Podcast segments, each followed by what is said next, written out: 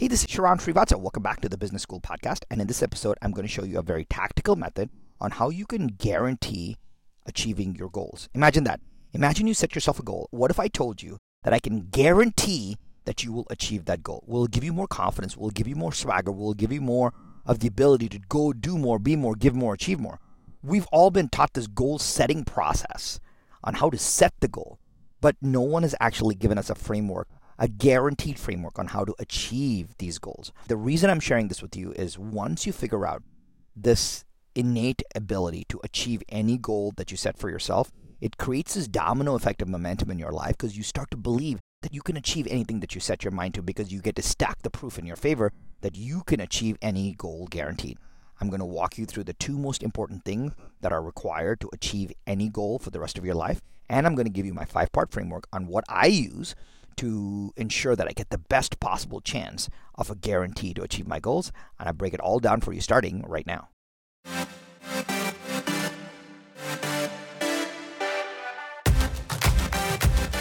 One thing is for certain just because it's tried and true doesn't mean it's working right now. So the big question is this where can you learn what is working right now? The strategies, the tactics, the psychology, and the exact how to how to grow your business, how to blow up your personal brand and supercharge your personal growth. That is the question, and this podcast will give you the answer. My name is Sharran Srivatsaa, and welcome to Business School.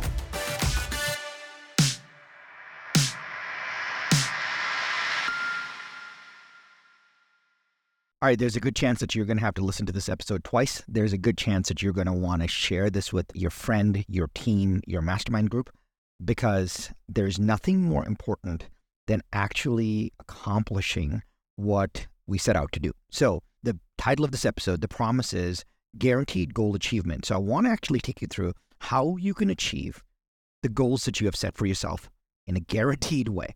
That's a big promise. And it's this is not like, hey, let me just I want a jet and a yacht and a Lambo. That's not what I'm saying. Most people actually set pretty good goals and they have these outcomes that they want maybe make more money lose more weight have better relationships what have you right? But we go from year to year quarter to quarter month to month having set these goals and we don't achieve them and i've been spending a lot of time kind of deconstructing why.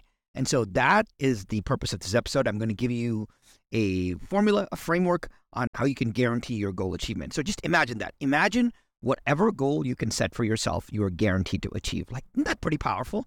If you know you can do that, what, what other goal would you set? That's pretty cool, right? But we have to stack some proof that no matter what goal we set for ourselves, we can achieve. Because if we don't, then we get into this trap of, oh gosh, I set myself a goal of wanting to lose 10 pounds three years ago and I did not achieve that. I set myself the same goal the next year and I did not achieve that. I set myself the same goal the following year and I did not achieve that.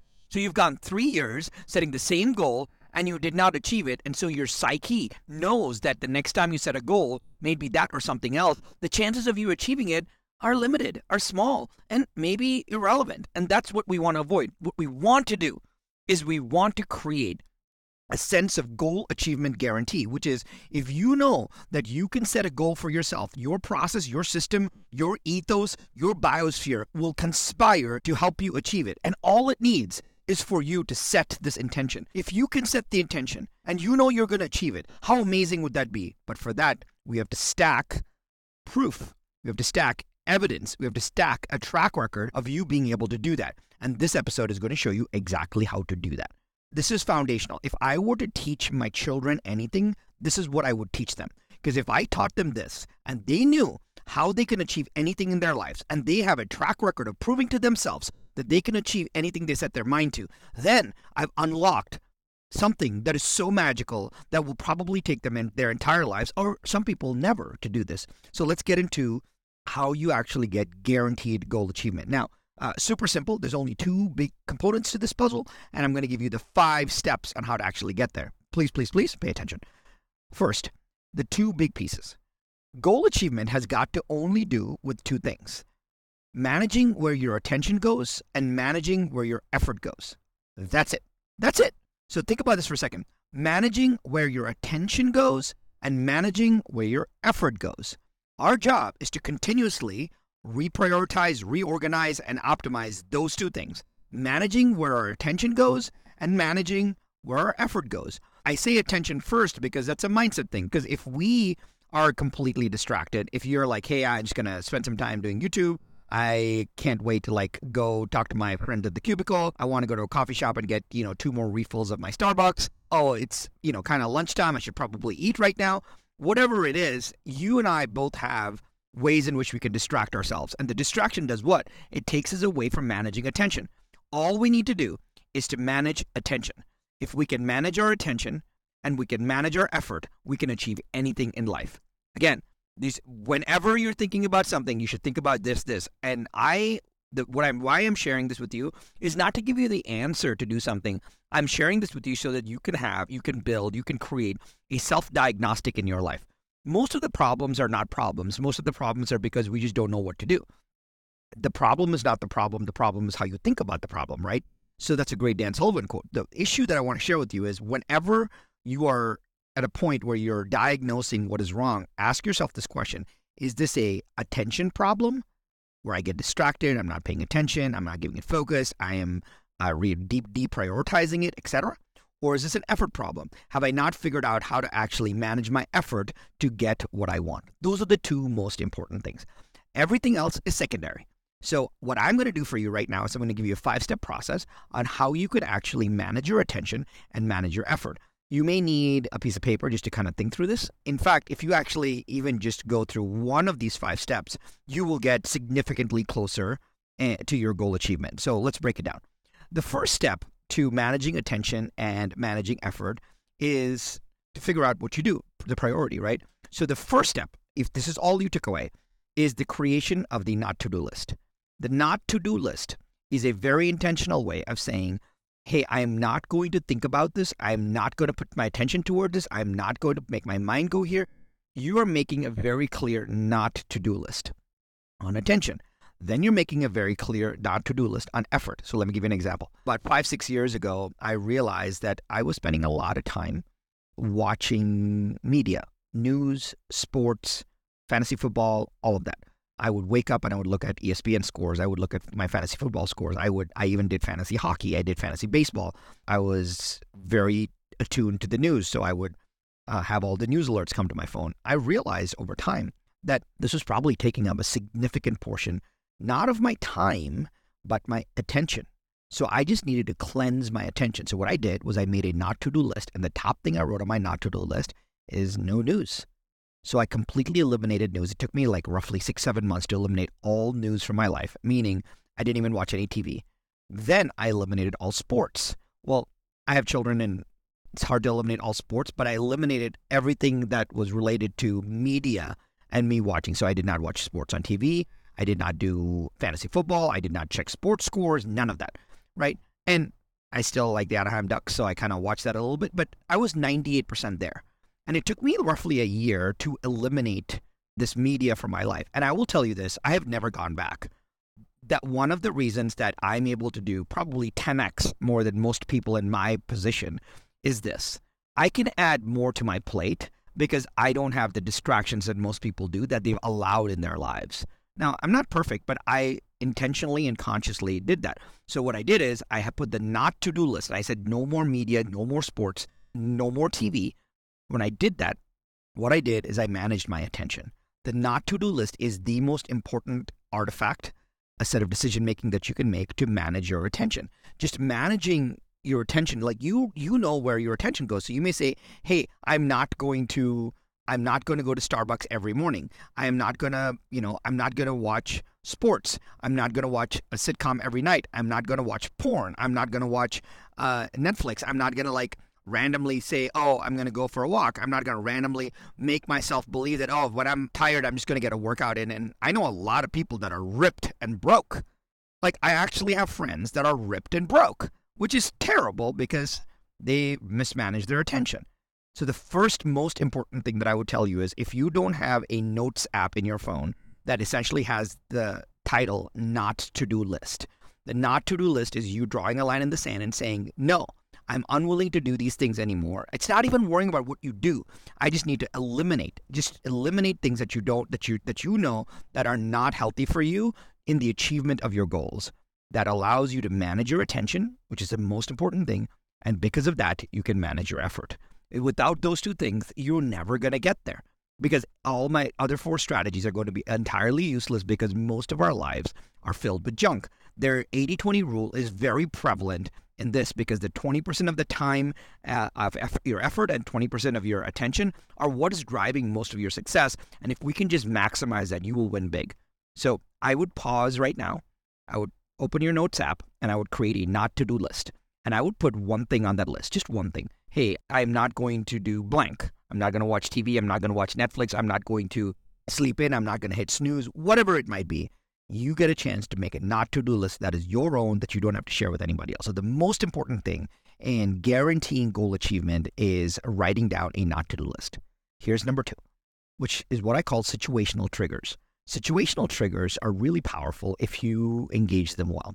And what I mean by that is what we we want to short circuit attention and uh, effort. So I'll give you a quick example. I don't like being on social media all the time, but I've created this thing where every day when I park my car in the morning, when I drive to my office and park my car in the morning, there is I have like a 30 second walk from my parking spot to my office. And in that 30 seconds, I make one or two Instagram stories. So essentially, I get out of my car, I pull out my phone, I make one or two Instagram stories, and I'm done.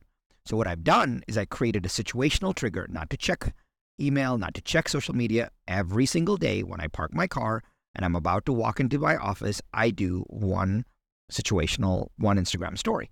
Now the good part there is it for it keeps my stories active, which is really powerful. But I also know that every time I park my car, I kick in and I do that. Here's the crazy part. I don't go to our physical offices on the weekends, generally speaking. So most of the weekends, I don't post a lot of stories. I'm more with my family. But that situational trigger is extremely helpful. The other situational trigger that I have is I made a determination that if I am going to be in the car for 15 minutes or longer, I would play a podcast. And if I don't, if I'm not in the car for 15 minutes or longer, I'm going to stay quiet and meditate. So, what this helps me do is like I know very clearly what I'm going to do. I don't just get in and then just hit play on music. I don't do any of that. I look, I'm like, okay, I put the address in the GPS. If it's 15 minutes or under, I breathe and meditate. If it's 15 minutes or over, hit play on a podcast. Super simple. So that's a great situational trigger I've given myself. So it's extremely helpful. The same thing is like when you wake up in the morning. I remember doing this for a while and I, I stopped doing it now. I really should get back into it. Every time my alarm went off in the morning, I wake up at 4:45 every morning. Every time my alarm went off, I would I created this mechanism where I would roll out of bed, I would turn off my alarm, and I would do 10 push-ups. And right after I was done that, I would chug this big glass of water that I left on my nightstand. Now I would do that over and over. Now I still chug this big bottle of water that I leave on my nightstand, but I stopped doing the push-up. But the situational trigger is easy to get in, in and get get out of. So if you want to do something like, hey, as soon as I get to, as soon as I wake up in the morning, I write for 30 minutes because maybe you're writing a book or whatever. It's a situational trigger. You wake up and you roll out of bed and you go start writing you want as many situational triggers as possible that are predetermined, that are premeditated. Because when you have a premeditated, predetermined situational trigger and you do it once or twice, it automatically becomes a part of you and it's insanely powerful. So if you want the most important things in your life to work, you've got to find a situational trigger around it. Maybe, so I'll give you an example. Maybe water, right? So a lot of times people say, well, I don't drink enough water. It's just really simple. Whenever I get on a Zoom call, I grab a water bottle. So know that. So now you're like, whenever I'm on a Zoom call, I grab a water bottle. Now you know situational trigger wise that you have a water bottle and you're always going to be in a place where you can create and stay hydrated, right? So super, super powerful overall. So that's number two situational triggers. Here's number three is planning. And I actually call it pre-planning, but it's planning. So I'll give you what I mean by this. Our job is not to use willpower to do things that we want ourselves to do. Our job is to pre plan those so that they are so easy and the decision has already been made. So I'll give you an example.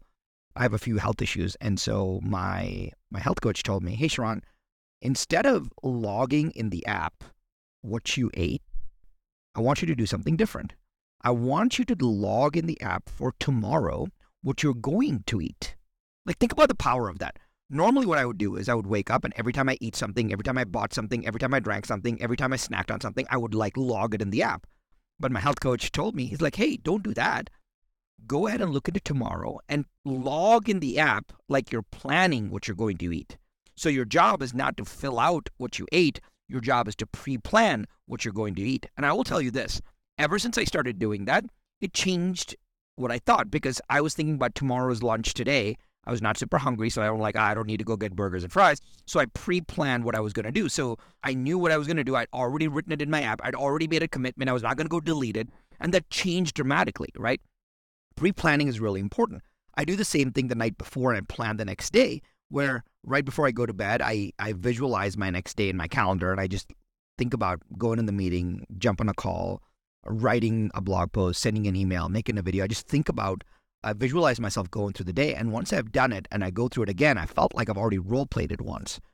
Pre planning your activities and pre planning your attention is really important. What most people do is they don't pre plan their activities or their attention, they try to use situational discipline to get them out of it. Now, if you've not slept well, if you're just irritated with what someone else did, if you have a lot on your mind, if you have like 300 emails, if you have like 14 things to work on, if your finances are not in order, you don't feel healthy that day, you had a you had a fight with your partner or spouse or your children, like it affects your ability to do things. Instead, if you pre-plan it, then you've already pre-committed to it. And when you've pre-committed to it, you always pre-commit to exactly where your attention needs to go and exactly where your effort needs to go. That's why pre-planning is really important. That's number three. So we talked about three things, right? So far, number one, uh, to have the not to do list. Number two, to have a situational trigger. And number three, to pre plan. That way, it gets really powerful where you've already pre committed to what you're going to do. So you don't have to use willpower in the moment to actually do it. Number four, this is, uh, I, I call this the reference group. And I found that the more time I spend with the people that I want to be like or the people that I like how they think, the better I generally do. So if I go to lunch with a healthy person, I don't eat crap. Like, just think about that, right? If I jump on a call with somebody that is, you know, caring and kind and intellectual, it benefits me and it benefits them. So don't take meetings, don't take calls, don't take gatherings with people that are not aligned with where you want your attention to go and where you want your effort to go. It's really simple. Just, just, just like it's a very hard choice, but just don't do it. You're making a reference group choice. If you want to make more money, spend time with people that want to talk about making more money. Don't spend time with your broke friends a lot. Do it because I do too, and that's okay because I love them. However, that's completely misaligned with what you want to achieve in your goals because this episode is called Guaranteed Goal Achievement. So you want to do what you want to do. You also want to stay in touch with them. That's cool. But if you want to be more healthy, spend time with healthier people. If you want to be more thoughtful, spend time with more thoughtful people. If you want to be more kind, spend time with more kind people. So if someone asks me for a meeting, I think about my attention and my effort. And I only take the meeting if it's in line with my attention and my effort. If it's not in line with my attention and my effort, or somebody else I know that can do a better job, I recommend that. I don't, I'm, I'm not saying, oh, you're too good for X meeting or Y meeting. At the end of the day, everyone else is prioritizing their lives based on what they want. The reason why someone wants to meet with you is they want something from you. We have to recognize that. So, your accepting an appointment is you are on someone else's to do list. Like, think about that. You are a checkbox on someone else's to do list. And so you're saying yes to someone else's to do list. At some point, you have to say yes to your own to do list. And so your own goals. And so you just have to make a choice on whether you want to be constantly accepting someone else's to do list or whether you're going to do something and take a stand and actually achieve your own, right? So that's number four, the reference group. It is super easy to find why you're doing certain things because of your reference group. I'm very sorry to tell you this. The, the worst reference group that you can't get out of is the one at home. So if you don't have a great support system at home, you've got to find a way to short circuit yourself out of that. So if your entire family eats poorly and they are not willing to make a change, then and you want to, then you've got to find a way to not eat with your family every meal. If your family is not growth oriented, but you are, then you should find a way to you spend time with people that are growth oriented and don't pull them into it. We're not in the business of trying to change people. we're in the business of trying to put ourselves in reference group that are already on the slipstream of momentum so that we can do that and get to our goals much faster because we don't have a lot of time. You want to get guaranteed goal achievement, not in 20 years, right now. And that's why your reference group is way more important. And here's number five, and I call this like the skill diagnostic. A lot of times to achieve our goals, we need some skills. So let's say I want to play better golf, I need better skill.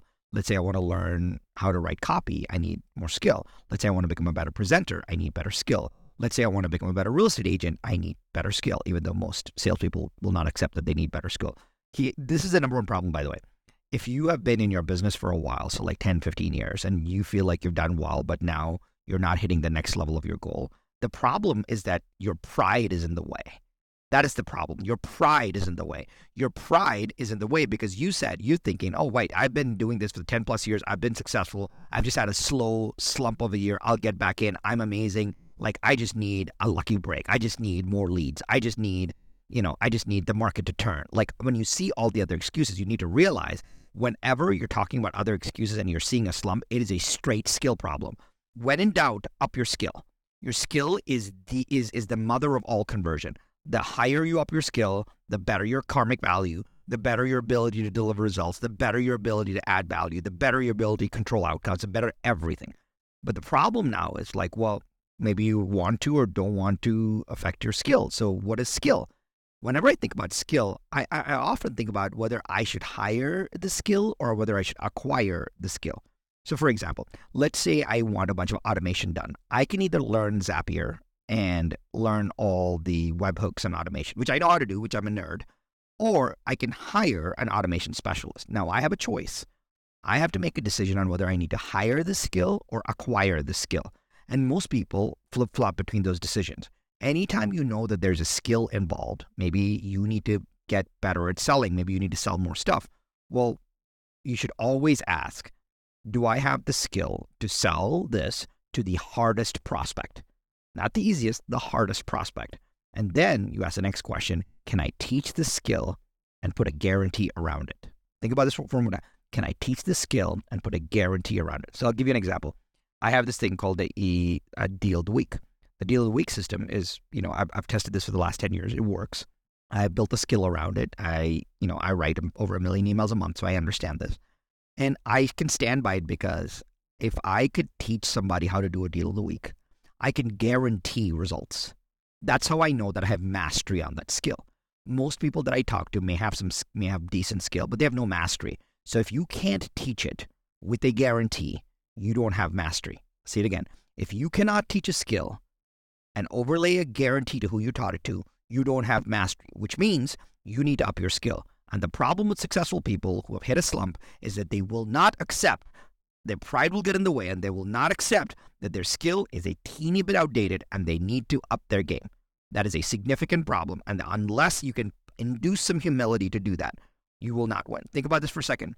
Imagine you're going up against me and ima- let's say I was the competition. Maybe you are selling real estate, maybe you were selling mortgages, maybe you were selling coaching, maybe you were selling your company, maybe whatever. Imagine you were going up against me. Could you beat me? Know that, hey, I, you know, you're listening to the podcast, you know I'm, you know, I have, I, I have, I have mediocre skill in, in some most areas. Could you beat me? If you can't beat me, then you have to work on your skill because you're not good enough. Additionally, unless you can teach your skill and provide a guarantee to the person that you taught it to that if they did it right, they will win, you don't have mastery. Otherwise, you have a skill problem. Those are the five ways in which you guarantee success. Number one is the not to do list. Unless you establish a not to do list, you will always do things that you're not supposed to do. Number two, situational triggers. Can you add certain situational triggers in your life where when you wake up, when you're in the car, when you talk to a client, when you get angry and start losing your temper, what are the situational triggers that you can put in place to upgrade your life? Number three, planning and pre planning. It's not the question of just planning and doing that, it's a question of pre planning and saying that way you don't have to use willpower to make those decisions. Number four, almost always you have a reference group problem who you spend your time around. It's like, I, I'm not sure about the whole you're the average of your five people that you most spend your most time with. That's interesting to me. What's more important to me is how do you intentionally spend your time and can you find the rest reference groups that you need to actually catapult your life? That's what's cool. And number five, it's a skill problem. If you think you need skill, do you hire the skill or do you acquire the skill and make a decision around that? I call this the guaranteed goal achievement diagnostic. I look at my life and say, hmm, I want to lose 10 pounds. Okay. Is this a not to do list problem? Yeah, probably. I need a not to do list. Okay, let me get that. Cool. Is there a situational trigger problem? Oh, yeah, whenever I get stressed, I eat. Okay, I need to fix that. Hey, whenever I get stressed, I drink water. Cool, I fix a situational trigger. Third, planning or pre planning. Cool. A lot of times I eat when I yeah, I go a long a long time when I eat uh, without eating. So whenever I'm hungry, I just kind of like gorge food. Cool. I need to fix that. So let me pre-plan my meals. Let me get meal prep, whatever. At least I know I pre-planned this. That's number three. Reference group. Hey, when I go out by myself, I eat junk, but when I go out with other healthy people, I order healthy stuff. Okay, I'm only going to go out to eat with other healthy people. Otherwise, I am going to go home. That's a reference group. Skill hey, do I understand how my metabolism works? Do I need to learn something? Cool. Maybe I just need a personal trainer or a nutritionist. That way I can acquire the skill to manage my blood glucose. Awesome. Now it's significantly easier. Now you have the ability to manage your attention and manage your effort. Most people don't achieve their goals because they can't manage their attention and manage their effort. The way to solve all problems and achieve goals in a guaranteed way is to manage your attention and manage your effort. And we got to do everything possible to do that. So those are the five strategies on how you can get guaranteed goal achievement. Hey, by the way, I'm not asking you to like or subscribe or do anything like that to this. Number one, if you think this was helpful, can you please share it with where you think is valuable? Number two, I don't know if this is helpful to you. So the only way I know is like if you can screenshot this episode and like tag me. That way I'm like, all right, somebody liked this, so I'll make more like this for you. So please know that for you to give me some feedback, all you have to do is take a screenshot, tag me, say one or two words. That way I know I can make like make more like this for. And remember, however you slice it, greatness is a choice. And I'll catch you on the next one.